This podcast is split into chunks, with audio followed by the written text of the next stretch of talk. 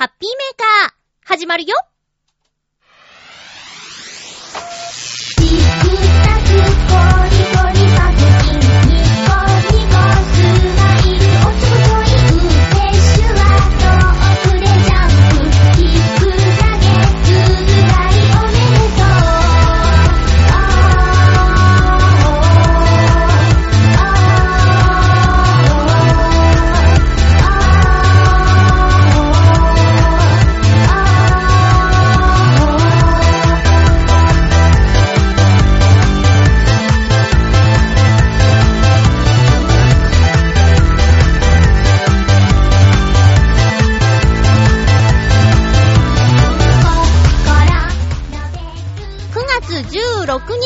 まゆっちょのハッピーメーカー。この番組は、ハッピーな時間を一緒に過ごしましょうというコンセプトのもと、ちょわへよ .com のサポートでお届けしております。3連休、バッチリ休んだっていうリスナーさん、どれぐらいいるんですかね私の周りには、祝日に休むっていう人が少ないので、あんまりその連休とかカレンダーの赤い日を意識するようなことはないのですが、皆さんは秋の3連休、行楽行きましたか？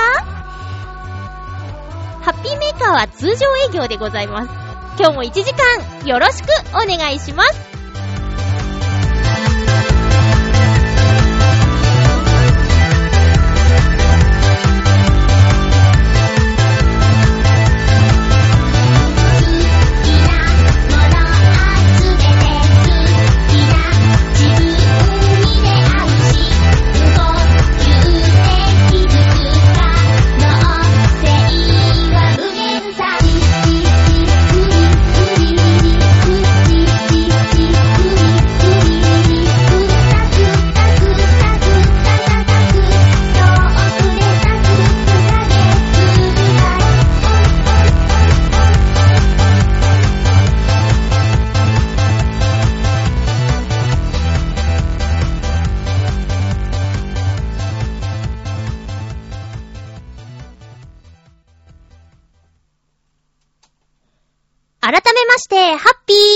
ピーまゆちょこと、あませまゆです。祝日は、敬老の日でした。15日は敬老の日でした。皆さんのおじいちゃん、おばあちゃん、お元気でいらっしゃいますでしょうか？まゆっちょのおじいちゃん、おばあちゃんは残念ながらですね、もうお星様になってしまったので、おじいちゃん、おばあちゃんを敬うというこの日、実際に会ったり、喋ったりすることはできないのですが、思い出したりしますね。おじいちゃんおばあちゃんとのこと。そうですね。おばあちゃんはね、あの、私が7歳の時に他界してしまったので、覚えてることといえば、あまりないのですが、えーと、そうですね。うーん。ちょうどね、おスタカ山の飛行機の事故があったでしょ？あれの、あれを一緒にテレビで見たっていう記憶があります。その時の記憶はね、はっきりあるの。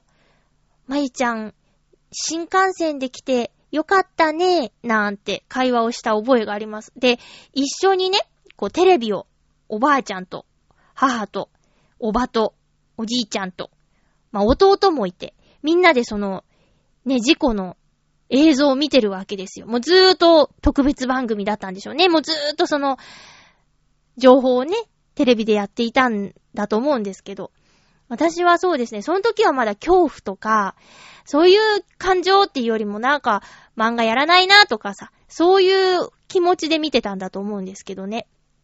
まあとにかく、大人たちは、大変なことになったって言ってテレビをもう見てて釘付けなわけですよ。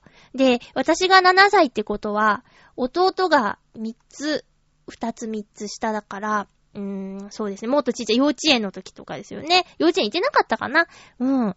それぐらいでね、もう誰も大人が構ってくれないってことで、テレビの前に立って踊り出したっていうのをね、つい最近、おばから聞きました。私はその弟がテレビの前に立って踊り出したことは覚えてないんだけど、その関連づけて、そういった話になってね。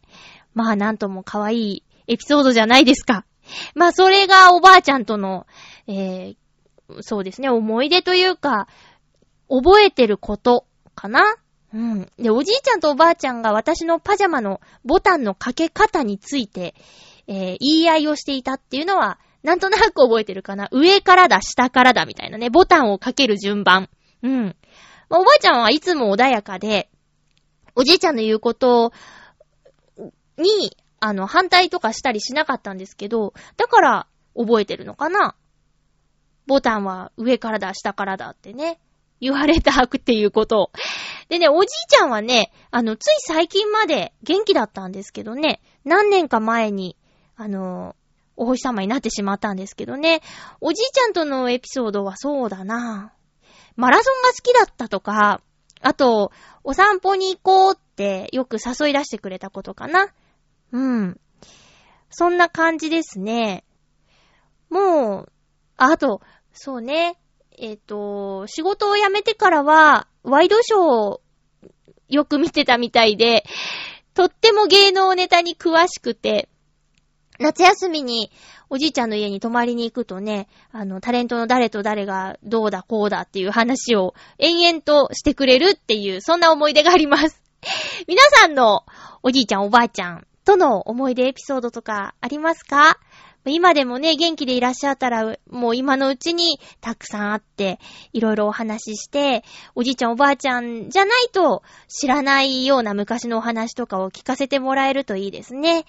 あ、そうだ。まあ、そうなってくると戦争のお話とかをね、あのー体験談を持ってるおじいちゃんおばあちゃんもいるかもしれないけど、うちのおじいちゃんはね、あの、ぼんやり覚えてるんですけど、なんかとてもラッキーだったっていうね、話聞きましたよ。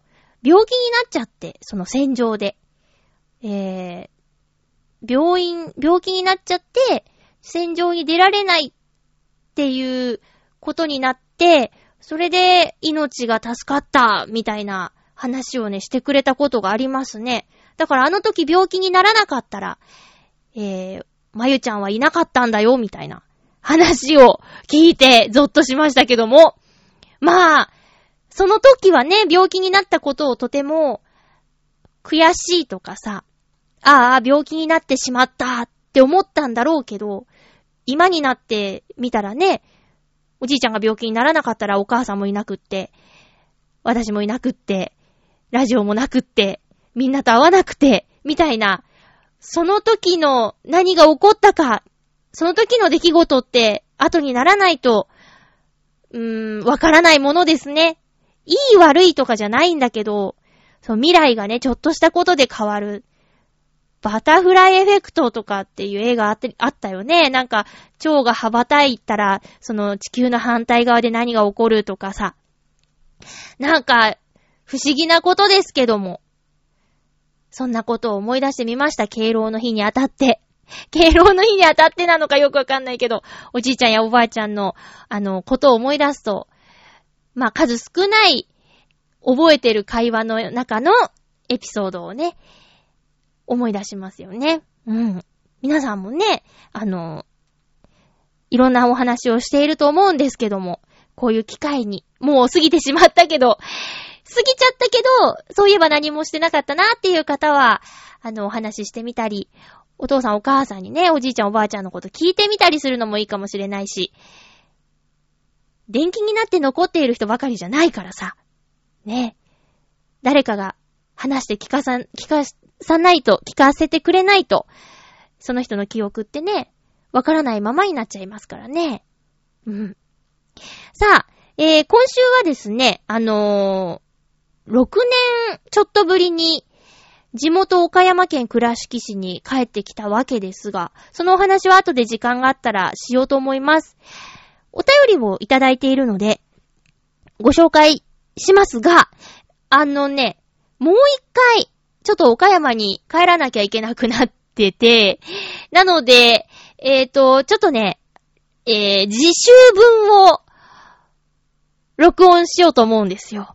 いつもね、鮮度が命なんて言ってるんですけど、一週間ぐらい前もって、えっ、とね、9月の23日分も収録しちゃおうと思うので、申し訳ないんですが、ちょっと、普通歌をね、次週に回させていただくっていうことにしちゃったりもしております。今週読まれてないよという普通歌は来週ご紹介しますので、ちょっとね、待ってくださいね。せっかく送ってくれたのに一週間ちょっと寝かせてしまう感じになってしまいますが、ご了承ください。よろしくです。では、えー、お便りをご紹介しますね。たくさんいただいているのでありがたいです。えーっとね、ふつおたですよね。ふつおたはね、こちらにしようかな。前回のお話で補足という形でいただいております。ハッピーネーム、コージーアットワークさん、ありがとうございます。まゆちょ、ハッピー、ハッピー。まゆっちょお気に入りの砂町銀座商店街は立派な下町です。でも、この通りの奥にある稲荷通り商店街とか、路地とかの方がさらに下町っぽいかもしれません。下町というと、谷根千と呼ばれる谷中、根津、千駄木周辺が有名ですが、この一帯は下町ビジネス化というか、狭い路地にいきなり民家を改造したカフェがあったりして、ちょっとあざとい気もします。むしろスカイツリー周辺の方にディープな下町の路地があるような気がしますが、ここはちょっとディープすぎて、まゆっちょにはおすすめできないかも。そうそう、下町の中ボスは小学生です。空き地の猫の撮影をしようとしゃがんでいたら、いきなり小学生の女の子が二人、どうしたの？お腹痛いの？と話しかけてきました。ありがとう、大丈夫。猫を撮ってるんだよ、と答えると、なんで猫撮ってるの？いいカメラ持ってるんだからもっとちゃんとしたもの撮った方がいいよ、と言われてしまいました。子供なのに、なんであんなにお姉ちゃんなんでしょうか。ありがとうございます。そうか。砂町銀座商店街は立派な下町。なるほどね。あの雰囲気が醸し出す感じが下町のいい感じなんですよ。皆さんも行ったことない方ぜひ行ってみてください。夜ご飯、安いお金でお腹いっぱいになれるし、多分お酒の好きな方も満足できるんじゃないかなと思っております。お酒を飲むときには公共交通機関を利用するか、なんかしてくださいね。自転車も厳密に言えば飲酒運転ダメなんでしょ？気をつけてください。ただ、駅から砂町銀座商店街は20分ぐらい歩いて距離ありますからね。心して行ってくださいね。えーとね、谷中、千駄木、根津。この辺は何か小説を読んだ時に気になってたゾーンです。気になってたことを忘れていたことを思い出しました。ありがとうございます。いや、なんかさ、今ちょっとこのお便りとは関係ないんですけど、前回の放送を私、本当に口が回ってなくて、お便りカミカミでしたね。せっかく送ってくださった皆さん本当にごめんなさい。今週ちょっとね、その辺気をつけて紹介していきたいなと思っております。スカイツリー周辺最近行ったんですよ。先週の土曜日かな。ちょっとね、派遣のお仕事で。派遣のお仕事で、えーっとね、その辺行ってました。で、まあ、時間に余裕を持って早めに着いたので、ちょいっとブラブラしてました。そしたらね、まあ、下町って感じじゃないかな。えーとね、なんだっけ、あーおしなりくん。おしなりくんっていうね、ゆるキャラがいるんですよ。えーとね、おしなりくんハウスだっけ？ちょっと正式名称はあやふやなんですが、おしなりくんのグッズを売っていたり、おしなりくんの紹介がある部屋？家？ゾーンがあってね。そことか見てきました。ちょっと時間があったからね。で、おしなりくんハウスを見て、空町のあたりに戻ってきたらね、本物のおしなりくんに会いまして、おしなりくんから名刺もらいました。これから仕事だっていうのにね、なんか、はしゃいじゃって、あ、おしなりくんだ、さあね、派遣の仲間に、えへーって言われました。いい大人が、ゆるキャラに興奮するっていうね。だって、おしなりくん可愛くないですか？見たことある？もし見たことない方は、おしなりくん画像とかで検索してみてください。そしたら、きっと出てくるよ。なんかね、色味がいいんだよね。白と青の着物とかさ、なんか、なんだろう、ちゃんとこう、顔があって、えっ、と、ちょんまげがツリー、スカイツリーみたいな感じになってんのかなまあ、スカイツリーのキャラクターは空からちゃんなんですけど、その前にいたのがおしなりくん。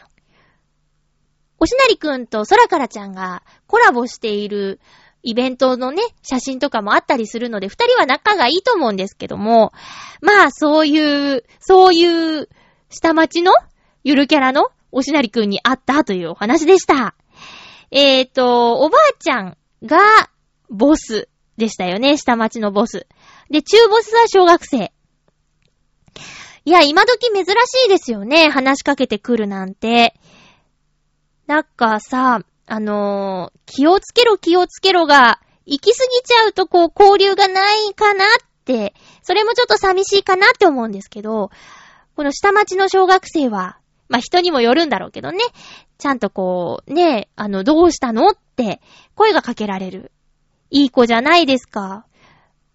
まあ、相手がね、コージアットワークさんでいい人だったからよかったけどもね。おませな女の子だったのかな？どうしたの？いいカメラ持ってんだからもっといいもの撮ればいいのにって、もっといいものって彼女の中で何なんだろうね。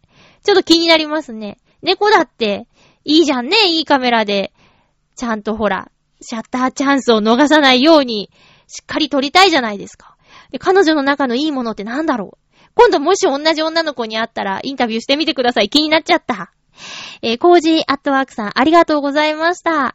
下町、巡り、とかいいですよね。知らない街を歩くのに憧れるってのは、私たちの世代で言うと、探検僕の街の張さんの印象が強いんでしょうか。キヨキヨさんなら知ってると思います。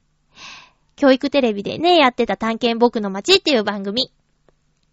それに出てくる張さんは、街を探検して探検地図を書くんですよね。知らないことがあ、って。これぐらい大丈夫だよね。うん。えー、その、憧れから知らない街を歩いてみようって、そうするとワクワクするっていう気持ちが未だに残っているのかもしれません。コージアットワークさんお便りありがとうございました。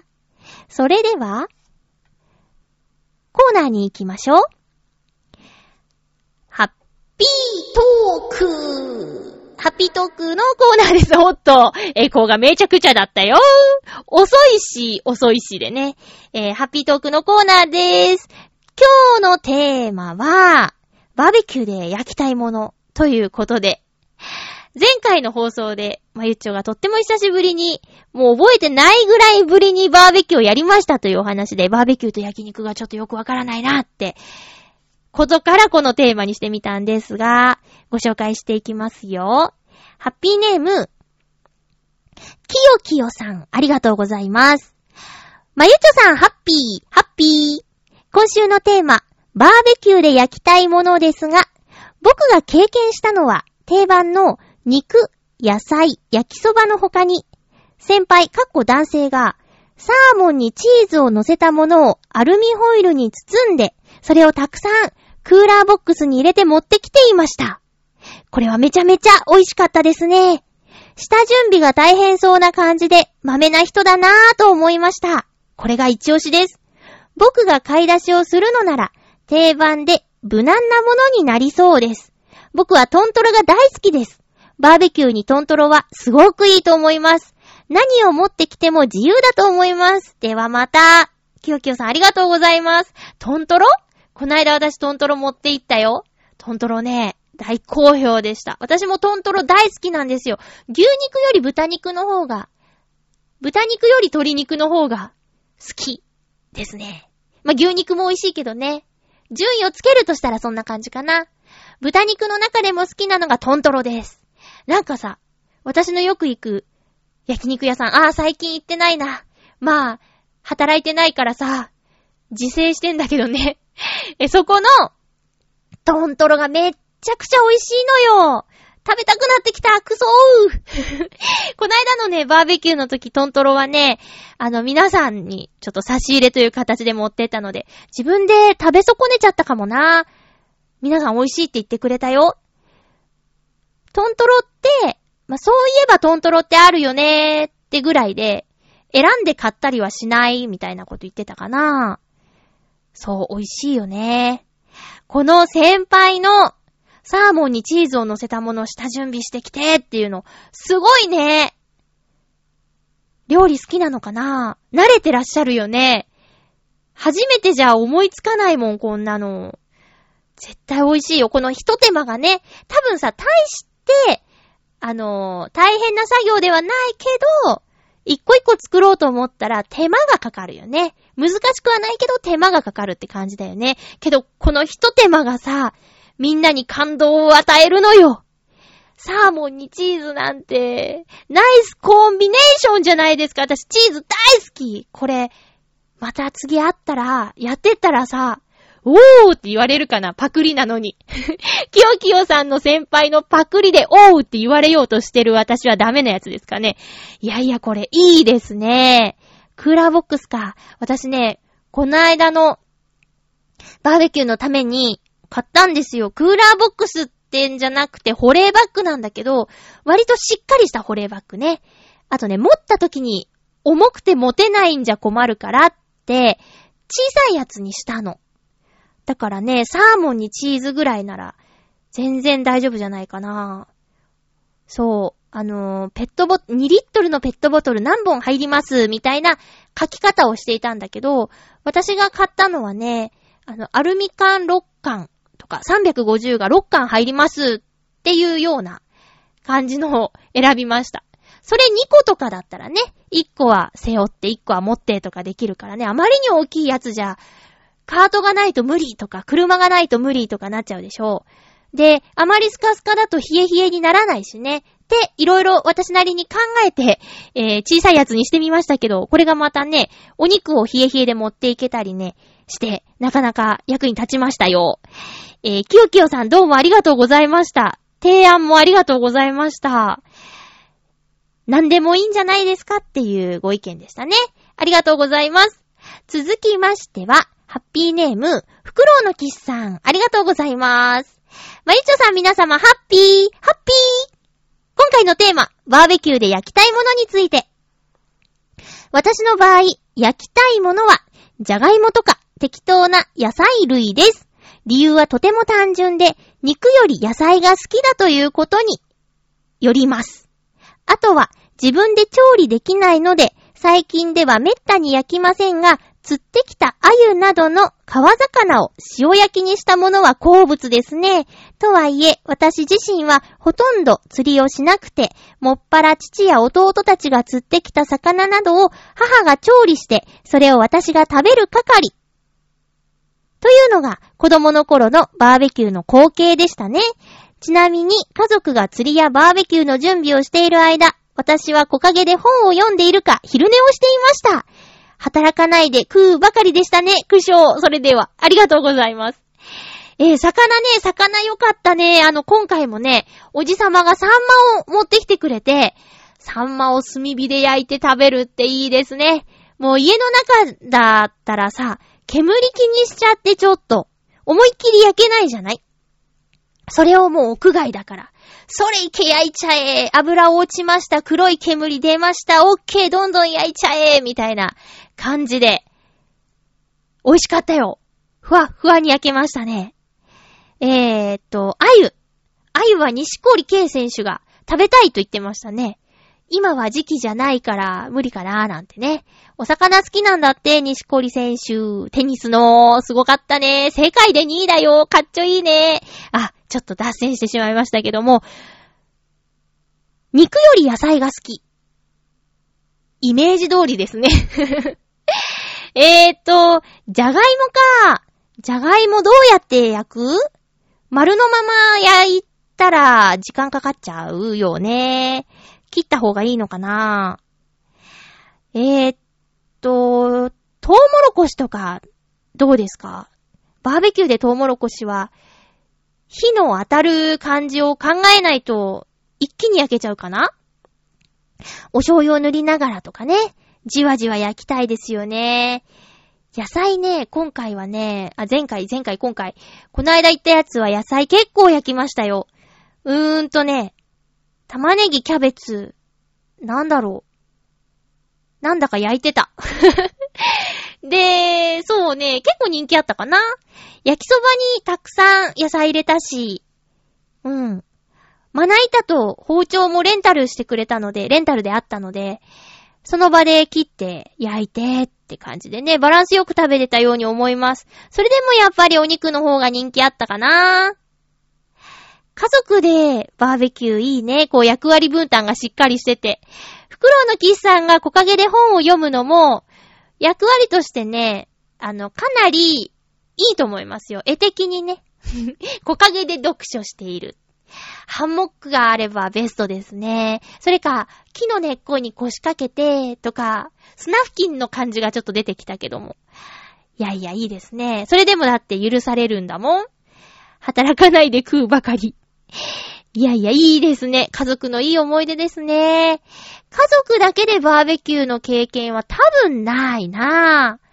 グループで、家族、家族が何家族か揃ってのグループでバーベキューしたり、キャンプしたりっていうのは覚えてるんですけど、家族だけって、あ、庭でやったことあるかも。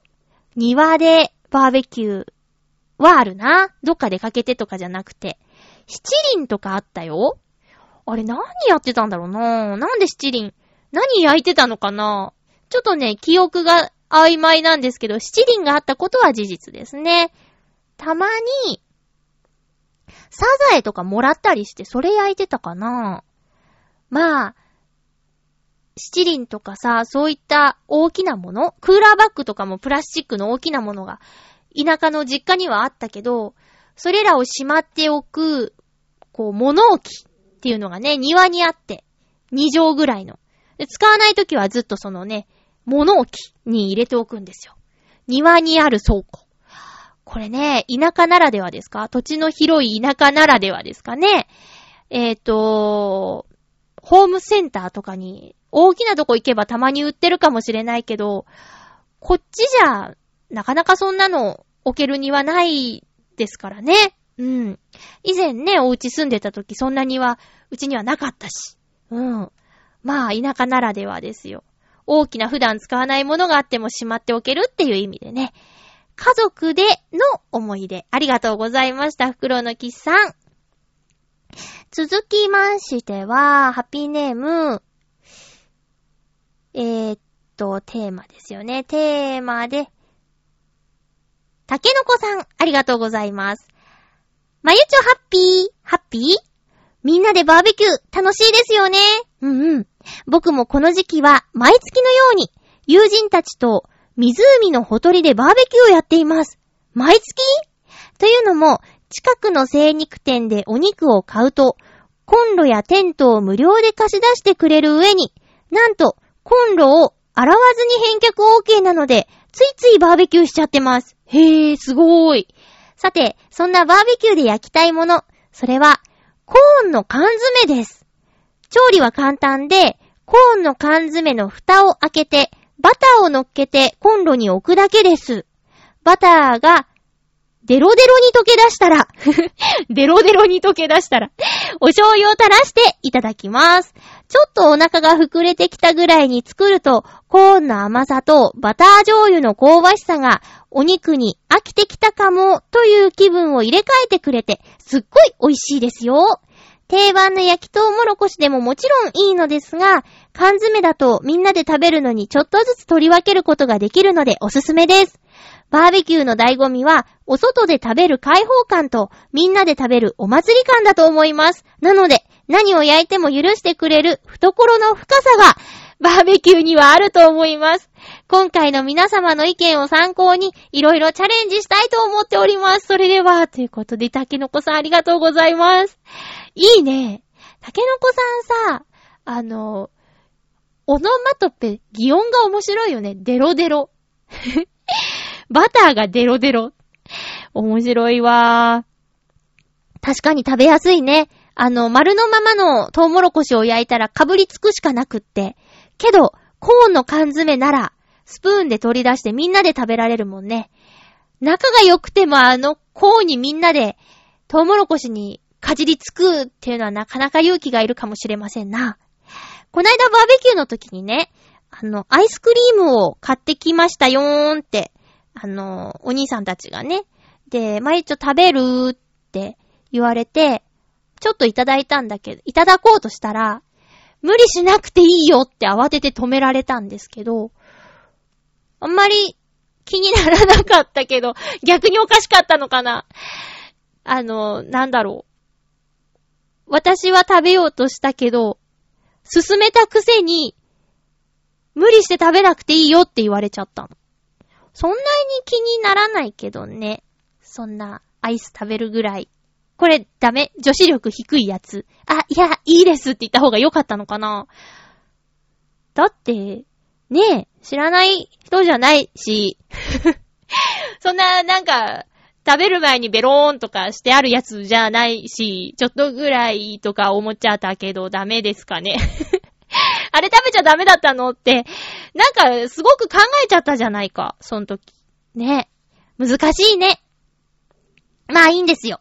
えー、いろいろと皆さんの意見を参考にしてください。竹の子さんいいな。毎月バーベキューか。環境がね、環境がいいんだろうな。借りられるとか、低予算でできるとか、このお肉屋さんのお肉を焼いちゃおうとか、湖が近くにあるとか、いいね。まあ前回バーベキューやった場所は葛西臨海公園だったんですけど、あの予約取るのが大変とかさ、いろいろあるわけですよ。今回はもう乗っかる形だったんで、予約も何もお任せだったんですけど、人気なんだって。まああまりそういう場所がないみたいでね。まあ実際ないんでしょうね。だから、バーベキューやるのも、順番待ちがあったりとか、いろいろするんですけど、いいなぁ、竹の子さん家の近く。もう、1、2回ぐらいできますかね。もう真冬じゃなきゃ全然 OK でしょ。また、楽しいお話聞かせてくださいね。竹の子さんありがとうございます。続きまして、テーマにいただいているのが、ハッピーネームコージーアットワークさん、ありがとうございます。まゆちょハッピー、ハッピー？バーベキューと焼肉はかなり違います。最近のバーベキューセットは焼肉がメインのものが多いのですが、別に魚をメインにしてもバーベキューです。もともとはカットした肉ではなく、肉の塊を丸ごとローストするのがバーベキューの主流だったらしいのですが、今は何でもありですね。うん。それを踏まえて、バーベキューで焼きたいもの。南アフリカのバーベキュー、ブラーイでよく出てくる鶏肉です。鶏のもも肉をヨーグルトとカレー粉、オリーブオイル、レモン汁のタレに漬け込んでおき、野菜と一緒に鉄板でジューお肉の、ごめんなさい、お腹の減る匂いで、とってもジューシーで美味しいんです。焼肉っぽいバーベキューとは一味違います。骨付きなら豪快に手で掴んでかぶりついちゃいましょうあと、簡単にできておすすめなのが、鉄板の端で焼ける、クランペット。クランペットは、固めのパンケーキみたいなもので、ベーキングパウダーに薄力粉、牛乳、卵などで作ったゆるい生地を使います。バーベキューで焼く場合は、生地をペットボトルに入れて持っていき、水を加えてよくシェイクし、鉄板の上でペットボトルを逆さにして生地を垂らしていくと簡単に焼けます。お好みでドライフルーツやナッツなんかを詰め込むと、さらにいい感じです。あ、ナッツなんかを埋め込むと、さらにいい感じです。お試しください。では、ということですよ、竹の子さん。今一番バーベキューに近い男、竹の子さん、どうですか？クランペット。初めて聞いた。どんなものなのか、絵的に浮かばないけども。なんでしょうね。主食になりそうですね。パンとか、そういうやつの。えー、っと、クランペット。その前にブラーイ。ブラーイ。これは、美味しそうね。あのー、柔らかくなるのかな？ヨーグルトとかの、に漬け込んでいるってことで。ブライ。詳しいなぁ。なんか、いろいろ知ってますね。さすがですね。そうこう言っている間にクランペットを、えー検索してみました。なるほど。パンみたい。パンみたいな感じ。あ、だいたいパンみたい。あー。あら。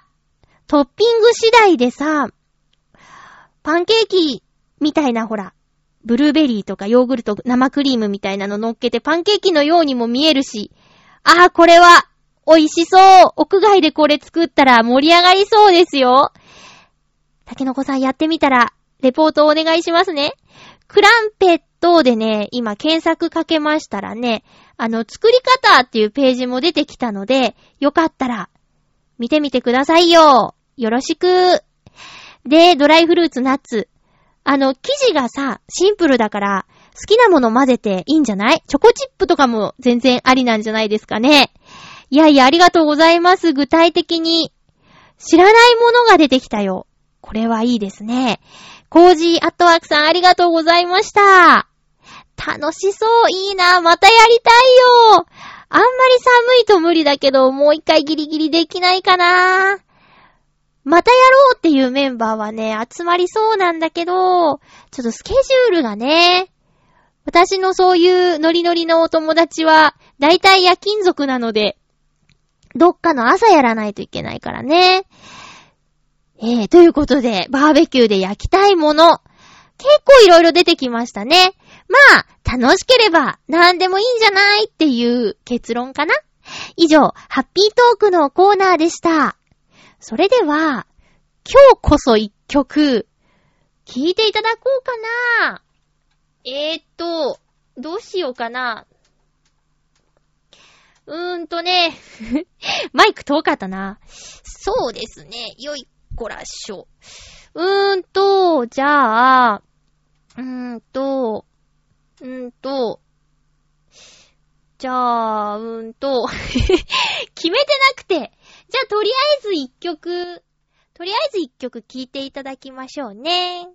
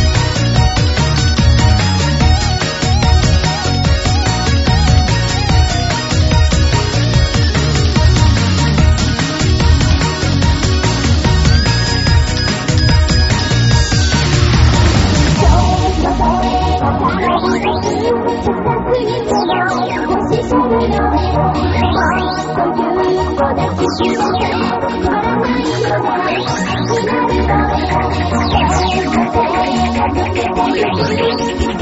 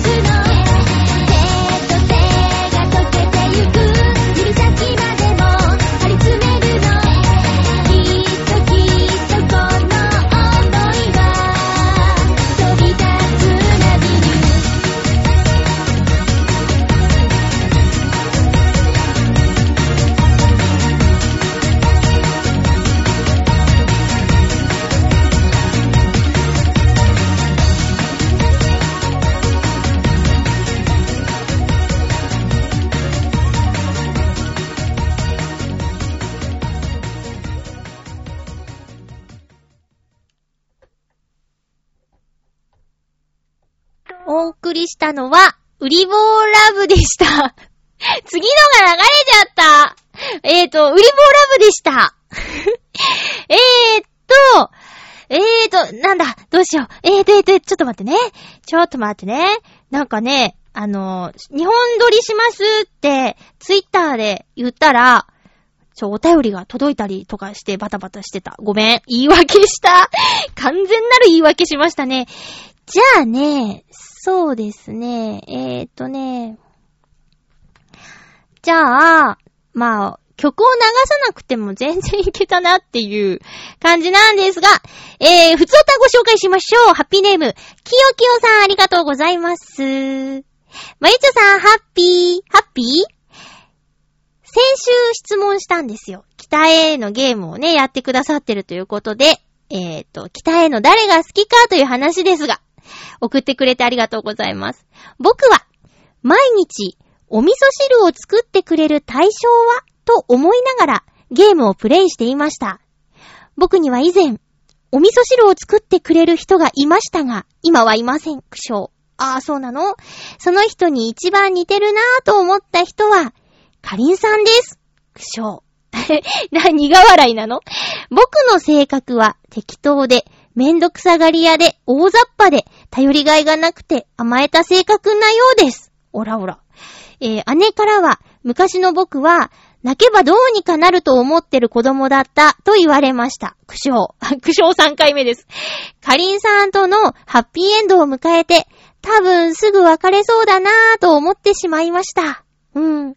僕に合わせられる人は、姉御肌で引っ張っていってくれそうな人だと思います。そして、北への中だと誰かなぁと思ったら、西原翔子さんだと思いました。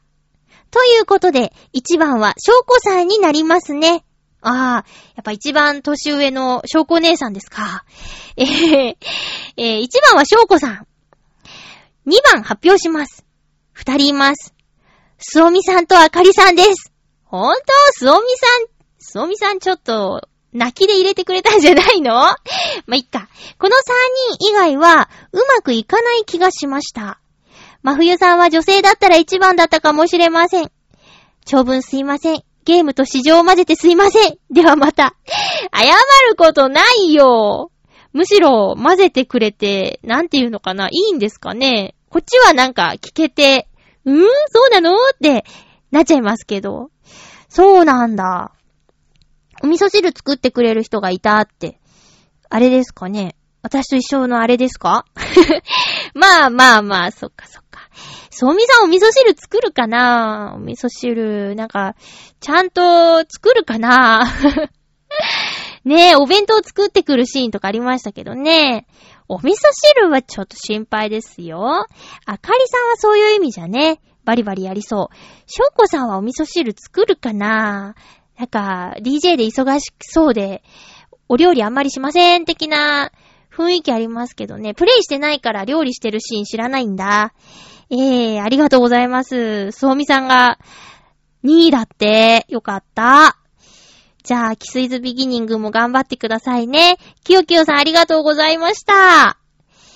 なんか、あれですか？きよきよさんが、北絵をやってる話を聞いて、まだやったことないっていう人はやってみたいなと思ったり、昔やったけどしばらくやってないなっていう方はもう一回やってみようかなって思ったりとかしますだとしたら、きよきよさん、ナイスアシストですよ。思った人はもう、ぜひぜひやってみてくださいね。どうやら今でも手に入るようなので、いろんな手段で手に入れてください。やってくれると嬉しいですね。よろしくお願いします。では、6年とちょっとぶりに帰省してきた話をしましょうか。えー先週の月曜日の夜行バスで、岡山に行きました。えーっとね、ママカリライナー号、ママカリライナー号っていうのに乗って行きましたよ。ママカリライナーって、ママカリって何か皆さんわかります？岡山のね、名物なんですよ。ママカリ。まあ私もね、住んでた頃はママカリなんて食べたことなかったですけどね。えーママカリ、お魚です。酢漬けにしたり、甘露煮だったり、いろいろあるんですけども、ママカリの由来は、まんまを借りてまで食べたいもの。ご飯が進むんですよ。味が濃くってね。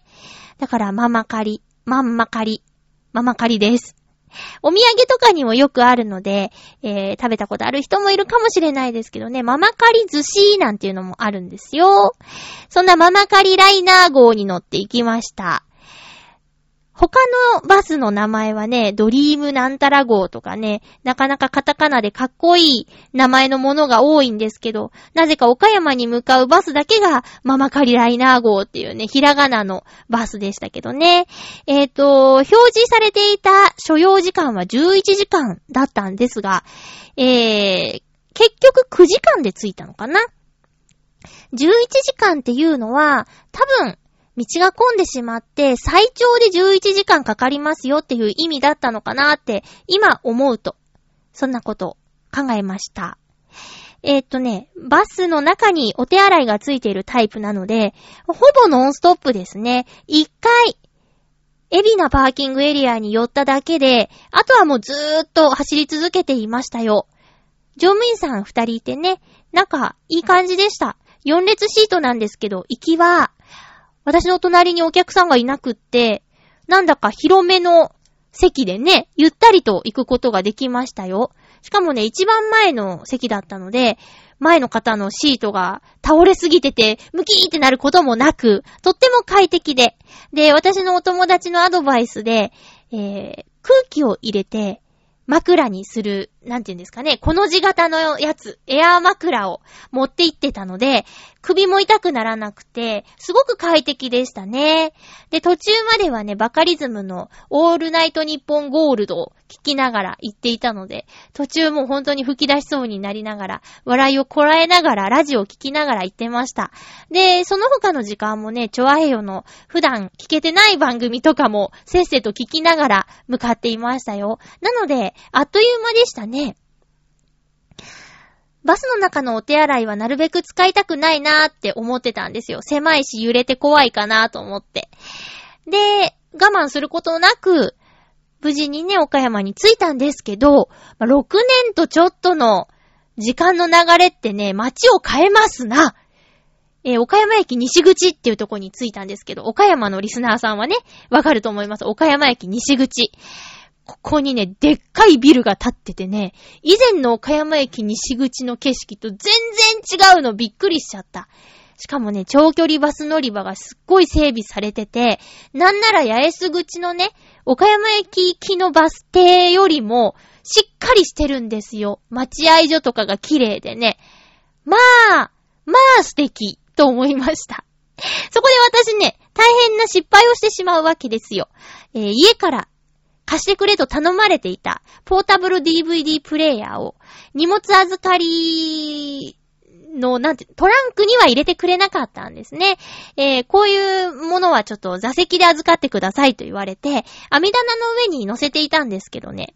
なんとそれを、えー忘れて降りてしまって、岡山に着いて最初の仕事が、終点の営業所までその忘れ物を取りに行くっていうことでした。まあ無事にその忘れ物はあったんでよかったんですけど、おばが先に岡山にいて、で、おばと一緒に倉敷のその終点の営業所に取りに行って、で、ついでに倉敷の美観地区を歩いてみました。私、倉敷の美観地区について、お友達にね、どんなとこって、どんなとこって聞かれた時に、いや、もうね、あんなとこね、一瞬で観光終わっちゃうよって言って帰って終わりだよ、なんて言ってたんですけど、私ね、今まで間違ってましたね。美観地区ってもっといっぱい路地があって、見どころたくさんあった。し、倉敷の名物のものとか、倉敷が発祥の超人気な文房具とかもあるのね。まあ、ジーンズが有名とかさ、倉敷帆布とか、頑丈なカバンがあったり、ジーンズのスーツが作れるところがあったりとか、もやもやさまぁ〜ずとかでも取り上げられたお店が美観地区にありますし、あとはね、女の子大好きなマスキングテープってわかります？布、紙か。紙のテープなんですけど、それにいろんなデザインが最近はされててね、クリップの絵が描いてあったり、あと、リボンの柄がついてたりとか、そうじゃなくてポップなものもいろいろあるんですけど、その紙のテープにイラストをつけたのが倉敷。倉敷がマスキングテープの発祥の地なんだって。今のね、今のあのイラストをついた形のマスキングテープを作ったのは倉敷なんだって。だからね、マスキングテープの専門店っていうのがね、美観地区の中にあるんですよ。で、以前、母親がね、袋いっぱい送ってきたことがあるんですけど、その時は何のこっちゃわからなかったんだけど、なるほど、倉敷が発祥、そういう意味ですかと。びっくりしましたね。ここの品揃え、もう、マスキングテープが好きな人はね、鼻血が出ちゃうぐらい興奮すると思います。たくさんたくさん種類があって可愛くて、まあ、そうですね。あの、うーん、欲しくなっちゃったんですけど、今私、アルバイトしてないじゃん？だから、お財布の紐はぎゅっと固く結んで我慢しましたけどね。とにかく、あの、ツイッターの、私のツイッターのお友達にね、マスキングテープを週に3つずつ買うとか、そういうのが楽しみなんだみたいに言っている方がいてね、その方を連れて行きたいなーって、実際お会いしたことのないイラストレーターさんなんですけど、絶対気に入るよ、この店って、そのお店にいる間は、その方の顔がずっと浮かんでいましたね。ええそんな、そんな倉敷美観地区。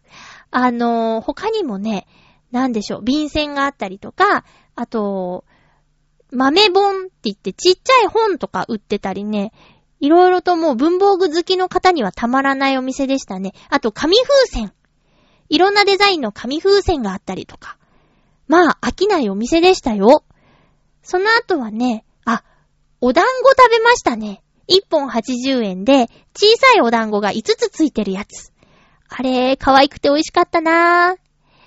あとはそうですね、いろんなお土産があって、村すずめっていう岡山の名物があるんですけど、えー、それは私が知ってる村すずめは、プレーンの生地にあんこが中に入ってるっていう状態のものしか知らなかったんですけど、最近はチョコバナナだとか、クリーム、クリームチーズ味とか、いろんなのがあるのよ。びっくりしましたね。観光地だからさ、住んでる時にそんなしょっちゅうは行かなかったけど、こんなにいろんなものがあるんだって驚きましたよ。あとはそうだなぁ。やっぱりね、メインの、その白壁の美観地区のメインのところには池があるんですけど、池じゃない、川川？川があるんです、水路があるんですけど、そこにいた白鳥がね、大きくて立派でした。あんな大きいんだって。で、観光客の方、海外からの方とかも結構その日はいらっしゃって、えーその水路でね、船を走らせててね、あの、船頭さんがいて、漕いで観光の案内しながらとか、進んでたりするのを見て、あ、なんか、賑わってるなーって思いましたね。あと、有名なところでは、大原美術館っていう、モネの睡蓮っていうね、絵が飾ってある、展示してある美術館があったり、多分ね、子供の頃行ったことあると思うんですけど、大人になってからちゃんと、なんだろうな、噛み締めて絵画を見るような年になってからは行ったことがないので、次の機会には大原美術館も行きたいなぁと思ってます。星野千一美術、博物館とかもね、美観地区の中にあるんですよ。野球を好きな方は行ってみてはいかがでしょうか。なんかね、倉敷の美観地区は、良さを改めて感じたので、今度友達に聞かれたら、というか、今まで私に美観地区どうよって聞いてきた友達みんなに訂正して回りたいぐらいですよ。すごく素敵なところだよって。ごめん、あの、すぐ見終わっちゃうって言ったけど、見どころ満載だわって、訂正して歩きたいと思ったぐらいに、すごくいいところでした。こう、大人になって気づくことってたくさんあるんだなーってね、いろんなこと感じましたよ。まあ、岡山での話はね、まだまだ話し足りないことがあるので、次回放送分でもちょっと追加でお話ししたいと思います。まあ、最初の方に、えー、お知らせしたんですけども、次回はですね、えっ、と、ちょうどこの収録している最中、まあ、なんだったら、えー、火曜日からですね、またあの、岡山に一週間ほど戻ることになりまして、えー、収録がタイムリーにできないということで、あらかじめ撮っちゃおうと思います。なので次回のお便り募集がね、できないのですよ。なので、毎回送ってくださってる方には申し訳ないんですが、もし送っていただいても、来来週のご紹介になりますね。ということで、テーマの発表も今回はいたしません。いや、えっと、今回ご紹介できなかったふつおたは、次回、えー、読まさせていただきますね。発表が遅くなってしまうのは申し訳ないのですが、ちゃんとご紹介いたしますのでご安心ください。それでは、ちょっとね、次回は鮮度がよろしくないのですが、ハッピーメーカーは、あの、お休みはしないで放送いたしますので、また来週会いましょうね。お相手は、まゆちょこと、あませまゆでした。また来週、ハッピーな時間を一緒に過ごしましょうハッピー